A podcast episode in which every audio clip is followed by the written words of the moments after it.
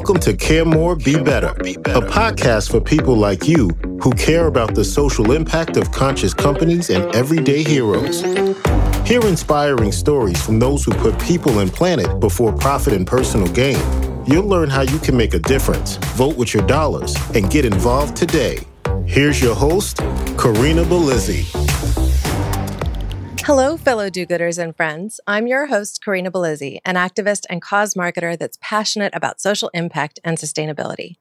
Today, I invite you on a journey to discover one of the many applications of algae and how replacing a traditional petrochemical with an algae byproduct creates greener products that you use every day. It's an interesting, thoughtful journey that starts with one man's passion for algae and his wandering mind while we explore the greeting card aisle. Now, before I introduce our guest, if you haven't already, please rate, review, and subscribe wherever you listen. This will help us reach more people and spread more social good. And to amplify the collective good we are creating together, visit caremorebebetter.com. There you'll find an action page featuring social impact businesses and causes you can support. You can also keep the show ad free by becoming a patron. Just visit caremorebebetter.com and click the donate button. Now, as we get started today, I have a question for you. Have you ever had a problem that you just felt compelled to solve? Today, we get to hear one such story. I'm joined by Scott Fulbright, co founder and CEO of Living Ink an ink company that harnesses the waste stream of algae producers to create a sustainable and even carbon negative ink that can be used in screen printing, on paper, on textiles, greeting cards, and even integrated into durable materials like cell phone cases. Scott, welcome to the show. Thank you for having me. I'd like you to start by telling us about your background. What landed you in the world of algae and how you first stumbled on the idea of making ink out of algae? Born and raised in Michigan, and Michigan has a lot of inland lakes, so spent a lot of time playing around in, in sailboats and pedal boats, and there was always algae. So I've always been exposed to the outdoors and nature and and plants and you know specifically algae. In college, I actually got a job, and we were studying why algae blooms would occur. In the spring, you go down to the Gulf of Mexico. There's these huge algae blooms. So we were trying to understand basically how to stop those algae blooms from from occurring. As I was driving up from the field work in Florida, I kind of thought about the problem here is that algae are so productive, they grow so fast in these blooms out in the ocean. You know, can we harness that material for something good, like biomaterials or advanced materials that we all can use? And so, you know, really in college is when I started to think about these ideas. And then I went to grad school, you know, worked really hard in the laboratory, writing, reading, just trying to think how can we make algae into like a tangible product that can really benefit the world? As you mentioned in your intro, you know, when I left the lab one day, I went to the grocery store to buy a greeting card for my grandma. And, you know, I was just sitting there and I just, you know, when I saw a greeting card, I said, it's paper and ink, you know, and then that's when the wheel started to turn of, you know, what is ink? And I'd already seen that there was really beautiful algae out in the world. And so that's when these kind of connecting the dots of, hey, can we turn beautiful algae into different colors uh, for ink. And so that's kind of the roundabout way I got going down the path. And here we are seven years later with with real tangible product and, and customers. Now, question for you. I mean, when you think about ink, ink is often made of petrochemicals, right? So is that the source of most of the carbon black ink that we're used to seeing? Yeah, so if you if you look around your office or your home right now, your computer monitor, if that's black or ink on anything that's black, rubber, you know, what makes rubber black is carbon black. It's a little tiny chunk of carbon basically made by burning petroleum. So I think of big factories that just have this input pipe of petroleum. It's just burned, and that's how we get carbon black. And then you can put it into all these different applications. So it's all from petroleum. Um, there's really no other alternatives, and so there's a large carbon footprint there, and that's kind of what we're replacing uh, in both ink and other applications. So in my office, I'm looking at my black microphone and my black painted microphone stand and my black monitor and my black monitor stand. I mean, headphones. The headphones, headphones, are black. you know, your glasses look like they're black. exactly. the the ink that I'm writing out of my pen with. I mean, literally yeah. all of these things are petrochemicals. Yeah. Yeah. It's kind yeah, of crazy. The, the plastic, the color. And, you know, I think I was in grad school and I started to get really kind of interested. And I just started to look around the world and I just started to ask, like, where does everything come from? Like, every day think about how many things we're exposed to like i woke up i brushed my teeth so i took the toothpaste i put it on the plastic bristles that's on the plastic handle like I became kind of obsessed with just thinking about where everything came from. And then I also was kind of obsessed with algae. And so I said, how can we make something that is scalable, that's cost effective, that, you know, that can start to replace some of these? Because, you know, my take is people will say, is this the future?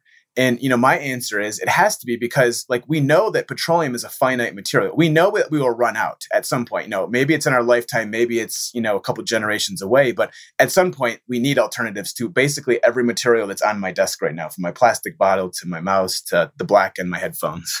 Mm-hmm, that's crazy. Okay, so I was listening to a newer podcast just yesterday called Smartless and it's got Jason Bateman and a couple of other people that are hosting. A uh, Will Arnett, I think, is one of the guests.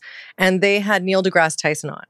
Neil deGrasse Tyson basically made the point that if your mind isn't blown every week, you're doing something wrong. So when I heard you tell me that carbon ink was basically in everything from my cell phone case to my headphones, I had that mind blown moment. I thought about it a little bit more. I thought about petrochemicals. I thought about all of the pieces of my car that are made from plastic, that are made from petrochemicals, that include that carbon black. I also thought about the fact that most of the oil on this planet was actually once algae. Mm-hmm. And so yeah. it's like this full circle problem that we're kind of yeah. talking about.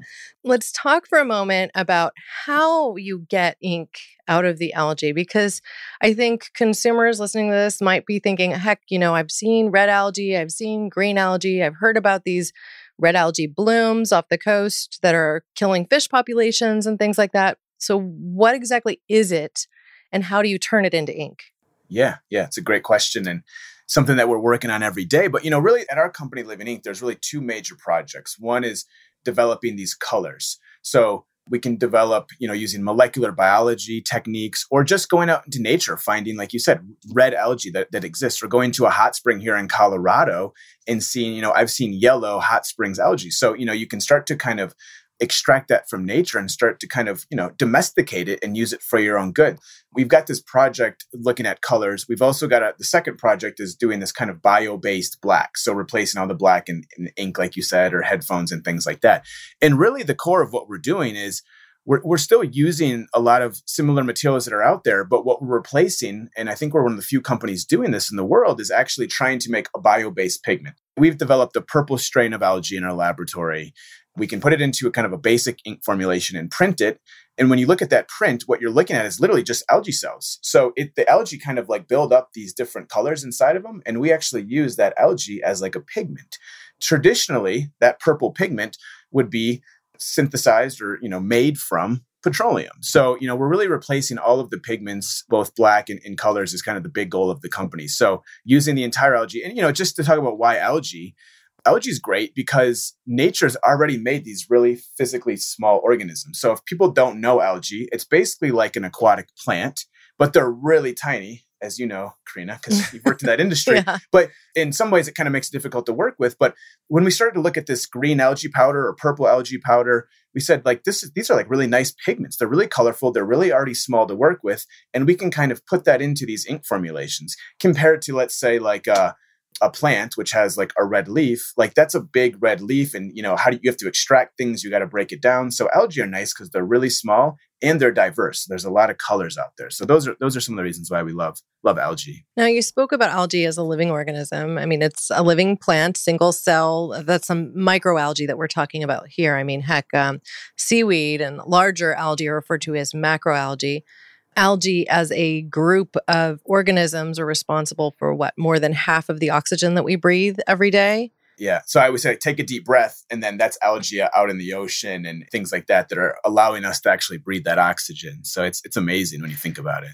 So when i looked at how you first got your company name living ink i think it probably is a reflection of that first project or an early project you did where you actually built a greeting card that looked plain when you opened it and then mm-hmm. an image appeared? Yep. Can you talk about that? I mean, I know exactly. this may not be commercially available, but it's just really kind of incredible. You know, we were calling it kind of like similar to like a chia pet. You know, remember like a chia pet that would actually grow like over time? Like it was like a little ceramic thing. You could put little seeds on it and grow. And basically, what we were doing is like using algae as kind of like a little micro garden. So what we could do is we call it like a greenhouse, but we could send you a card, and on day one it would say maybe happy birthday you'd put it either underneath a lamp or on, you know by a window with sunlight and on day two a cake would show up and day three candles on the cake would show up and then day four it would say you know happy birthday from scott so we could actually kind of control that messaging by using these little tiny again little algae cells and the whole idea there was that we would dilute them down so that you couldn't really see them with your eye because they're so small. But algae grow so fast that you give them 24 hours of light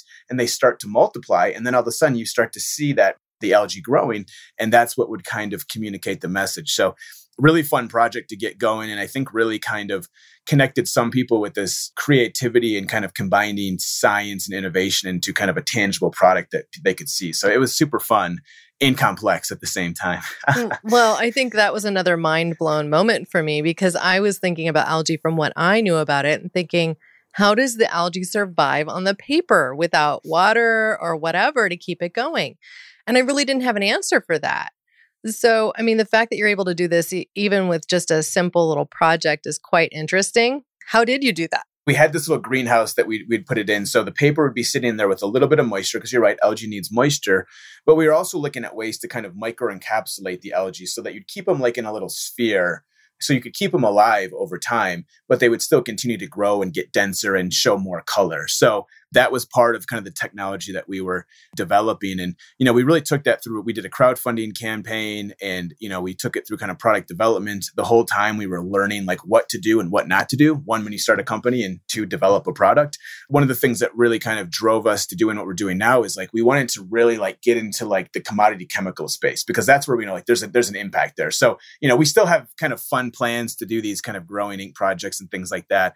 But first we're kind of like trying to really make an impact on some of these kind of petrochemical industries that that that you brought up early on. Yeah, so I know you've probably done way more research around inks and carbon black and usage in that um, particular marketplace than I ever will.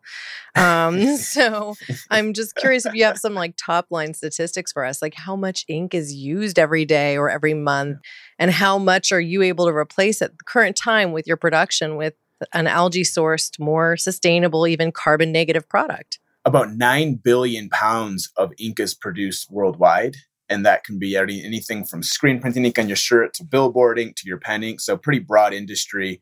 It's about a $25 billion industry, too. So, it's pretty significant. You know, right now we are replacing just a very small amount of that. But, you know, I will say that we're working with some of the largest brands in the world, which has really blown my mind that we've been able to kind of get some of these really large apparel companies and consumer good companies to actually work with us and kind of introduce us to some of their printers or converters and really you know not only think about doing small projects with us but really thinking big. Like in the next couple years we want to convert all of our black ink into this this algae ink. So right now to answer your question we're still down below 0.1% there of the overall market but i do think that we've got a pathway to really kind of make an impact at, at scale with with some of these groups we're working with. Are there any big brands that are openly talking about this to you know engage their consumer spheres that hey we're making these um, products from algae ink not a surprise here, but you know, Patagonia was one of the first early adopters of doing projects with us and demonstrating that they could introduce us to their printer, that the product worked, that there was a good story there and it was sustainable. So we'll be doing a lot of packaging with Patagonia this year.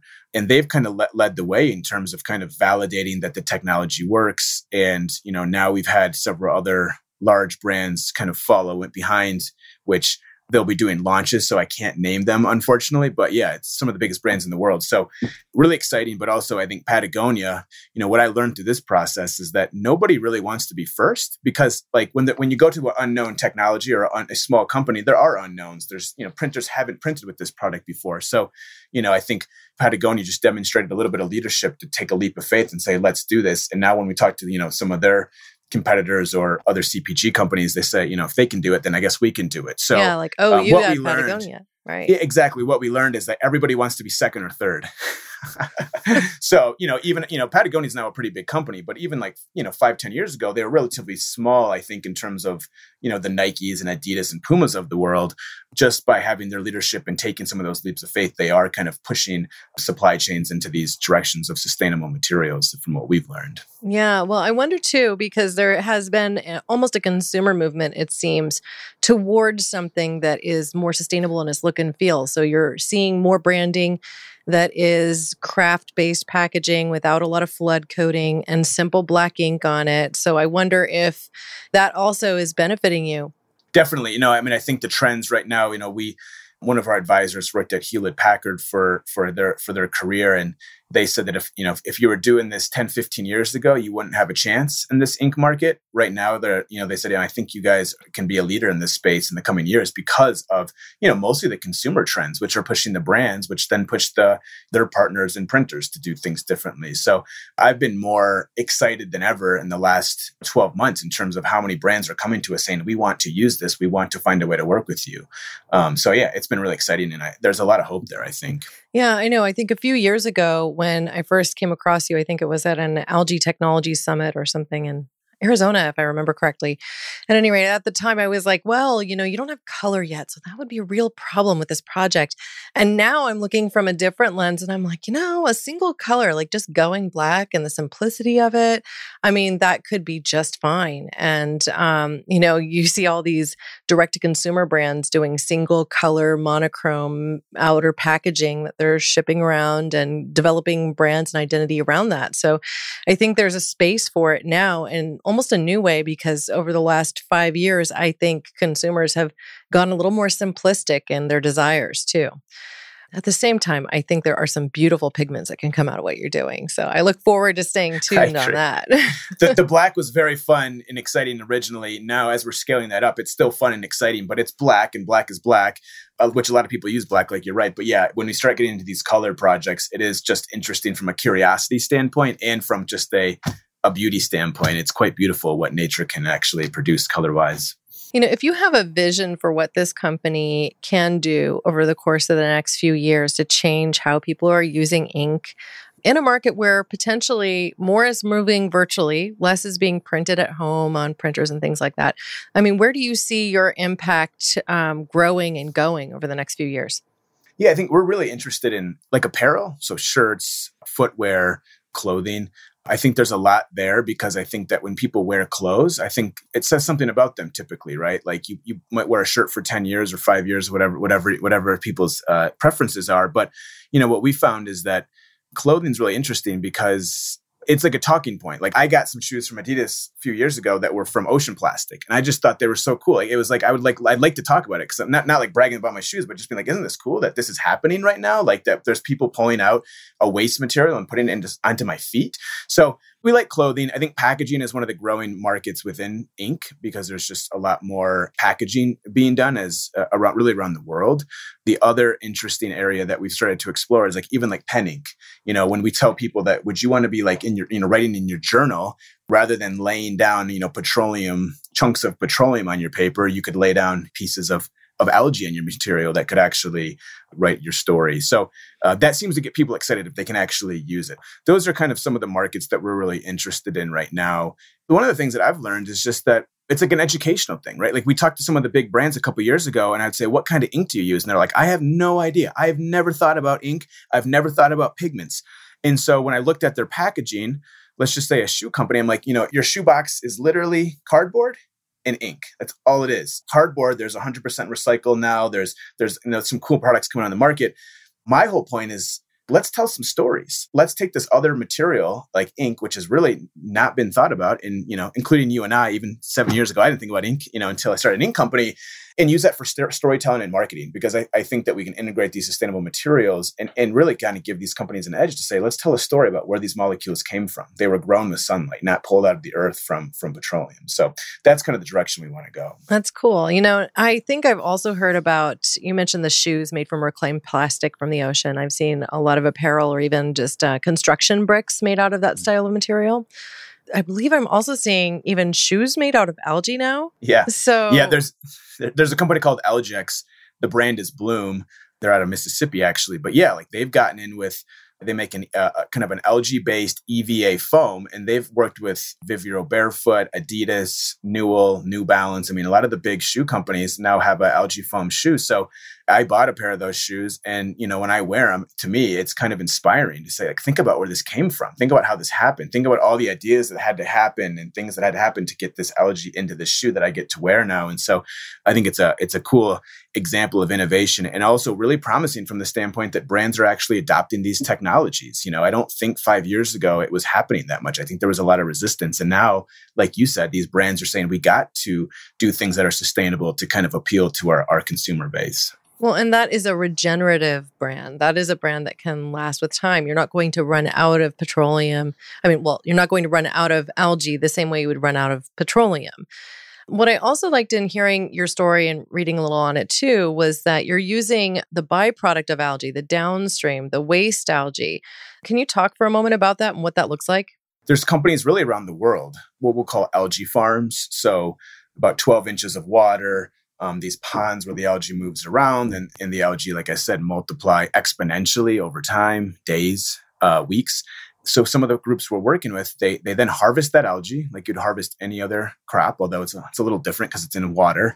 They kind of extract their molecule of interest. So some of the groups we work with will will pull out a blue molecule for like a natural food product. The remainder of that algae is considered, you know, a byproduct or, or waste product material, and then we actually, you know, take that waste product or byproduct, depending on who the, the source is, and we put it through our process. We're also working with a couple groups who are using algae to remove nutrients from wastewater treatment. So tertiary wastewater treatment, they're using algae not for the sake of using algae for materials, but because algae is really good at using nutrients. So rather than having nitrogen or phosphate run off into the environment and cause algae blooms, they actually grow algae on site of the wastewater treatment center. They eat the nitrogen. Exactly. They eat, they eat up the nitrogen phosphate and then right. they grow, but now they have all this algae because they've absorbed so much of this nutrient. So we've actually started to build some relationships with those groups, which we then can take that algae, again, put it into our process. So now we've got this really fully circular economy where, you know, maybe one day you drive in a car from a big car company where, you know, we were actually working with someone that was growing algae off of waste from a car factory. We then took that algae, made carbon black, and then put it into the bumper of your car. So you can start to see how, it, you know, there is this opportunity to have these really nice circular economy stories put together. It does take a lot of work though and partners. well, and I think a lot of the technology you're talking about, um, a lot of the research, a lot of the funding behind algae growers came initially because there was so much funding from the government looking at petrochemical replacement, right? They were trying to get fuel out of algae.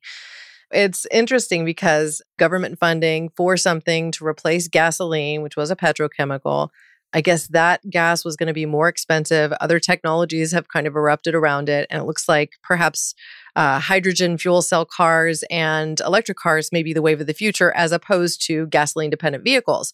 So then all these researchers pivoted from like looking at this fuel application. So, what else you can do with algae? And the applications are kind of crazy. Like, I've seen 3D printing with algae in different colors where you can make models out of it that look just like plastic. Um, I think you mentioned packaging earlier. I was thinking about a standard supplement bottle, and I don't think we're quite there yet, but it's on the horizon, right? Yeah, absolutely. You know, and, and I think part of our technology comes into play a little bit because when you extract, when you would try to make a fuel or you try to make a plastic from algae, you do have these by these byproduct streams, and this is where like where we come in, where we're like, you know, our colors project is pretty sexy in terms of using nature and colors. The bio-based black is a little bit less sexy in the way we're taking these waste streams and putting it into you know these different processes that we've developed. So you're exactly right. I think there's a ton of potential. And I think that there's been a lot of incremental breakthroughs with some, you know, much larger breakthroughs. The whole point of what we've been trying to do is having people grow mm-hmm. more and more algae and then also be able to make it economical. So using every fraction of that algae, whether it's the blue molecule or us making a bio-based black, or maybe even making kind of an algae-based plastic for a cosmetics bottle in the future, I think it is actually starting to come together. Um, and I, I, think fuels, you're right, was the starting point. It's just that fuels is it's such a large market and it's such a low margin industry with so much kind of volatility that fuels was probably not a great place to start. And that was always, you know, my mission is like, I want to make algae based products that people can experience, that are tangible, that actually can make an impact because they are cost effective. So that's always been my mission. But I, I think you're right. I think that as time goes by, we'll start to see more and more products coming from algae. Yeah, it's just it's so interesting to see as an entire marketplace and you know that initial funding largely did come from governmental agencies and energy commissions and things like that. And now um you know, we're just continuing to discover what we can do with it. I love the innovation of also growing algae to deal with waste treatment plants. I mean, that's so awesome. Just lovely to see you know, when we started this conversation, like my experience was working with these algae blooms down in the Gulf of Mexico. And so why not try to capture those nutrients at the location rather than let them get into our ecosystems, whether it's the Mississippi River or the Gulf? So it just makes total sense. You know, again, you're spot on with these brands and consumers starting to kind of drive the conversation a little bit more rather than just nickels and dimes and, and things like that. So I'm more hopeful than ever. And I'm, I'm usually a skeptic. So that's yeah. good. well, it's good to wear that skeptical lens. Now, obviously, I mean, you started this company from kind of a wild idea and you've come a long way already. But I wonder if you had the ability to to go back to your younger self and give yourself advice, what would it be? I think the one thing that I've been learning is it, there's this combination of hard work and luck, and so we've been lucky in a lot of ways, and I think we still need a lot of luck to to do what we want to do. But I think the one thing that I have been learning is just if we put in the work, good things will happen. And I think that when I was younger, I, I don't think I realized it that much, but I think I was always anxious. And I think now, like, there's always going to be anxious moments when you're trying to build a, a, brand and a company. But just by like continuing down this methodical path of like working hard and just keep going, good things will happen. And like every week here, you know, I always say there's there's like three things that could have gone better, and there's three things that you know we're amazed that it happened. And so you know, just you know, keep going, keep your head down, and don't get too lost in, you know, as you said the other day, like seeing that mountaintop. Like I dream all the time, but I know that like there's some way times I don't even know how to get there. I just know I, where I want to get to.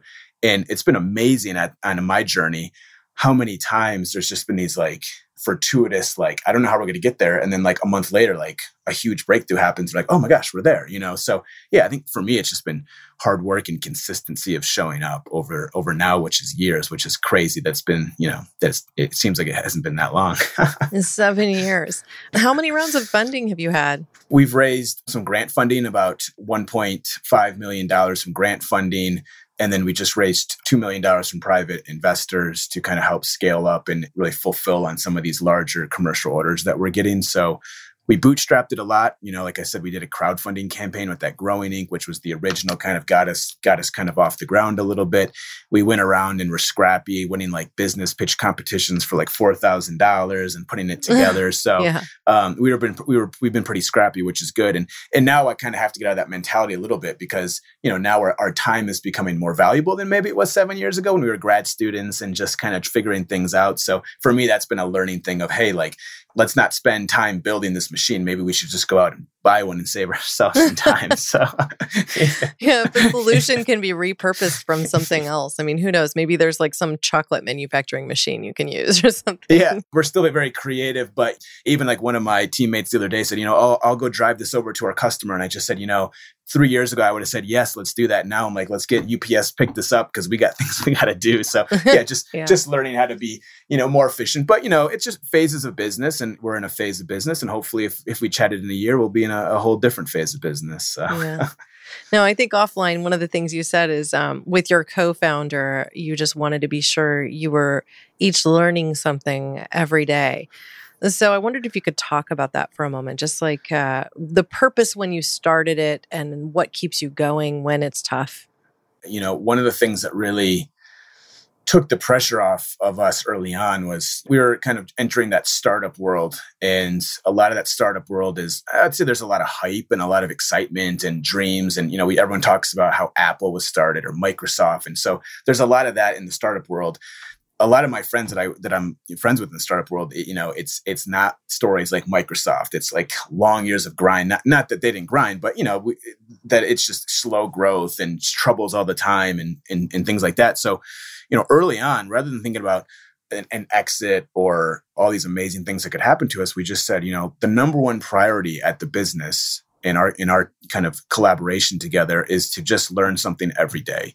And if we learn something every day, whether that's through failure or successes and over 7 years, you'll you'll have a good knowledge set. And I think that, you know, we've had that mentality ever since like the second week of starting the business. And now, you know, yesterday I was in the production facility and we were going through some things and it's just like, hey, we're learning. This is good. This is good. And I always tell my team, like, whenever there's a challenge or something didn't work, I'm like, this is amazing. We get to figure out why this didn't work. And, you know, in, in a couple weeks, it'll be working, which we've had that track record. So we can feel confident saying that. So that took a ton of pressure off. And you know we don't think about the exit. We don't think about you know how we are in 10 years. We think about let's learn something today. Let's learn something next week and good things will happen. Yeah. So one of the things i'm learning in graduate school as i go through entrepreneurship classes for my MBA, right? So it's a grind. It can be a grind. I mean, one more quarter left. Kind of can't wait, right? um, but one of the things that we talk about is the fact that businesses founded with co founders tend to be more successful, or they tend to survive that business phase uh, before failure, where, you know, company suddenly, you know, just gives up and goes home. I wondered if you could talk about how you essentially came to say, we as two people are going to do this. And then what that's looked like over the years because i mean you're seven years in now.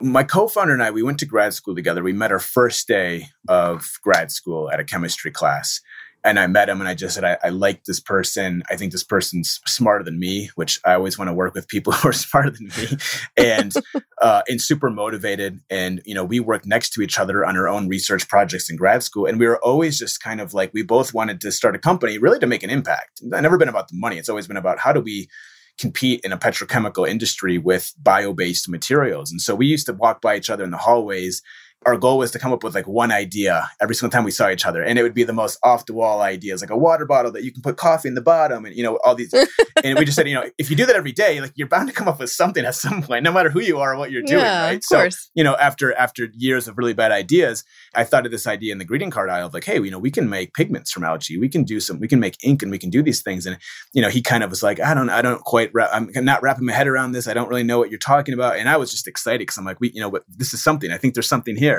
and so we joined an accelerator program at Colorado State University that was like 101 entrepreneurship like what's a patent? What's an llc right? And it's also daunting at first. And you know what we've learned is like every week is a little bit uncomfortable but that means that we're learning something and we're pushing ourselves. And so stuff that we thought was daunting seven years ago like how do you start an llc to me now i'm like that's five minutes and like $15 in the state of colorado you know? It's not that big a deal. So I, I think that that's been kind of fun. Is kind of overcoming those mental hurdles of like oh that's so complex to do that. It's like no you just got to do it. And you know my co-founder and i we're so aligned at like we just do it. You know, we, we, we strategically plan and then we just put our head down and we do it. And so that's kind of what got us going. And it's just been really fun because um, looking back, yeah, it's just it's not daunting. There's daunting stuff right now, but the stuff we were doing was not, is, is, you know, it's not daunting anymore to us. But until you do it, I don't know how you learn it.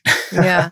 Well, it sounds like a very creative process. Um, I wonder what you think he'd say about you. You said he was smarter than me, right? Like I, I, knew he was smarter than me. And I like to surround myself with people who are smarter than me. I, I think that's a good way to live. It keeps you humble.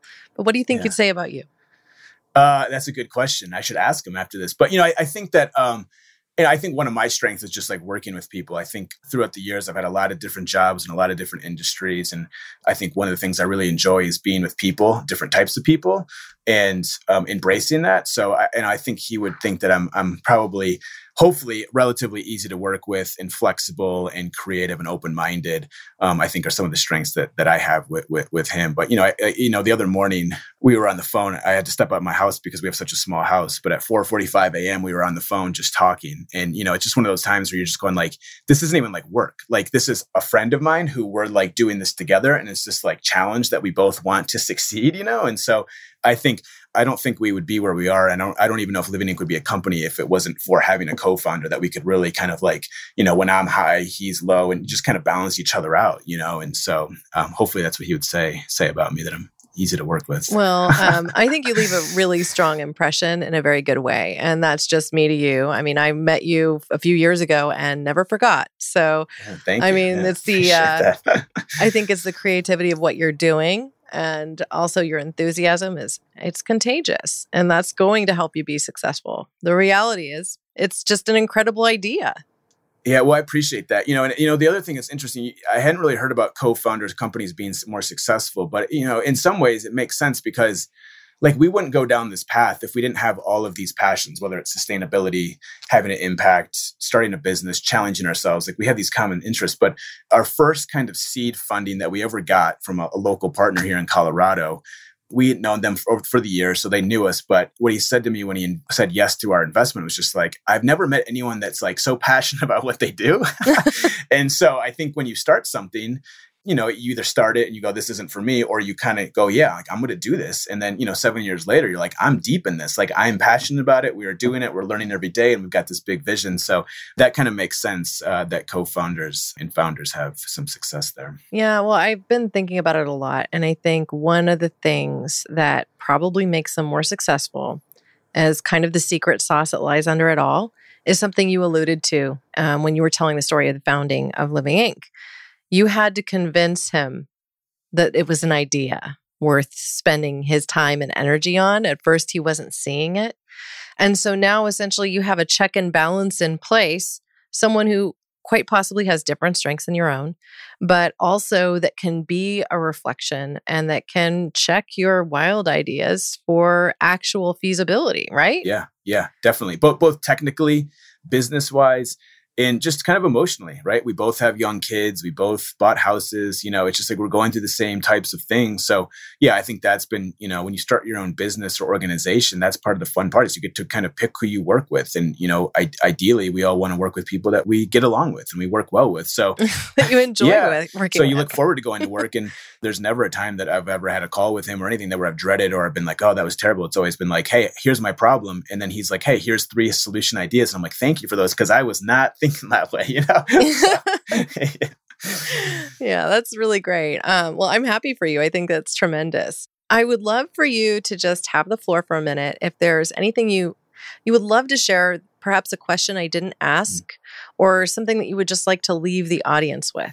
Yeah, you know, I mean, when you and I talking a little bit uh, before this, just what kind of was in my head was just how do you even start? It was something I was thinking about. When you see these huge companies, like how do you even, or even small companies, like how do you, where do you start? And I, you know, I think that once you kind of have that vision, just like just got to start you just got to do it you know and I, I, this is like very random and you know very I, i'm not sure if it even relates but i just was thinking about like when i was in graduate school and i started to kind of have this this realization that people are what make the world work. Like ideas are great technology is great patents are great but like it comes down to people and decisions within brands and within printers and within you know all these different things. So it's always like my journey with living inks it's always been about people people people. When i look at like what moved the needle of success it's always about somebody. It's never about this major technical breakthrough. I mean that helps obviously but you know there's a lot of great technologies or ideas out there that just never get there because whether it's the founders or the you know stakeholders don't don't get there. So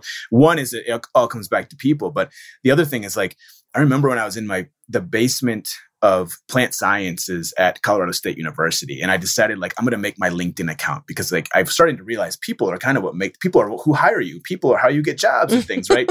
Yeah. And I remember like signing to LinkedIn and it was like, it was like, you know, it came up with like, here's some people you might know. And it was like my one roommate from college and like my dad or something, you know? And I was like, wow, like I'm in this basement in grad school. No one really cares about what I'm working on right now. I don't really have a network. And I just remember at that point, like I'm going to click yes to be, be, you know, whatever, connect with my roommate and yes, connect with my dad. And I got two connections. And I just said, you know, this is going to be a fun journey. Hopefully decades and decades of a career where I get to build a network and go into different industries. And so it, I just kind of looking at that mountain going, where do you start? And it's just, you got to start somewhere, you know, put the ego aside and say, I'm going to mm-hmm. do it, you know, and with Living Ink, like, I always kind of have to remind my co-founder, like when we hire a new person or, or we're working with someone who's maybe not as experienced us in this kind of startup world, like where we were when we started, like we gave terrible pitches when we first started, like at business pitches. You know, like I mean, it was a good idea and it was cool, but like when I look back at the graphics or whatever, I'm like, that's terrible. But like, how are you ever good at something if you've never done it? So I think putting that ego aside, you know, is something that I told myself early on. Is like you can't have an ego. We got to get feedback because feedback's the most valuable thing that we can get right now. And I don't care if that person thinks I am terrible at what I do. Maybe I am, and that's fine, but I'm going to get better every day, like we, you know, talked about throughout this episode. And seven years later, like I feel very comfortable going on stage or going and give a, you know, put together a presentation. So just starting somewhere and just knowing that, hey, you know, you got to just go. You just got to start it and, and, every day just work on it. So that's, that's my random thoughts of of my journey. It's the grind. it's the grind. And right? I, you know, th- this whole su- overnight success story and startups and billion dollar unicorns and stuff like that. Like it's fun to read about. It's good. It's good reading. I don't know many people that said that was really easy and fun and overnight. Like, eh, you know, everyone I talk to in my network, it's almost like therapy for each other to say, how's it going? Like, oh, here's my challenges. And like, we, you know, no matter what industry you're in, if you're doing a young company, a lot of it's the same challenges, trying to get customers to adapt to what you're doing, try to get through trials and things like that. So I, would like to talk to my, my, some of my friends in the startup world to kind of make sure that, you know, keep me balanced of like everything I'm doing is normal. I'm not missing anything. It's yeah. just, like you said, it's the grind. It's a grind, and it may not differ that much from industry to industry. Exactly. Yeah. I think also it's important to keep in mind that those billion dollar stories, you know, they don't necessarily tell you about the time before they got that big funding round. They almost position the story in a very particular light in order for it to be crowd consumptive, right? Like, oh, well, this is a great story and it's inspirational. The story behind that is often and usually that there was a lot of grinding behind it. yeah, yeah, yeah, exactly. A and, lot of crazy stories to get, yeah. to get off the ground or keep going. So yeah, no, I, I agree, and I think that I've kind of validated that with, like I said, with my own kind of network and stuff. Of just, it, yeah, it's just, it's just hard work, and I, I think that everyone would agree on, on, on that, no matter who the founder is. yeah. Well, Scott, I just want to thank you so much for sharing your story with our community here. I really appreciate what you're doing to help reduce our reliance on petrochemicals and plastics and hey, build a better world with something that's regenerative, renewable, and abundant like algae, right? Yeah, I appreciate it. Thanks for having me. And um, thanks for doing what you're doing, which is sharing uh, great messages to, to the world. So thank you. Yeah, stick with me for just a minute. Now, I'd like to invite you to act it doesn't have to be huge. It doesn't have to feel like a Herculean effort. You don't have to create the next ink replacement company. but it could be as simple as sharing this podcast with people in your community or those that might be inspired by the story we're telling. So to find suggestions, you can always visit our action page, as I as I uh, shared with you guys at the beginning of this call. You'll find causes and companies that we encourage you to support. And I invite you to join the conversation, be a part of the community we're building. Tell us what you think, what ideas you have for how we can build a better world. You can find us on social spaces at Care More Be Better, or just send us an email to hello at Care More Be Better. I want to hear from you. Now, if you like what we're doing, you can support the show just by sharing it with your friends. Like, subscribe, comment, give us five stars. Thank you, listeners, now and always, for being a part of this pod and community because together we really can do so much more. Thanks for listening to Care More, Be Better, a podcast for social good. To make sure you never miss an episode, subscribe, rate, and review wherever you listen to podcasts, and share with your friends to help us reach more people and spread more social good.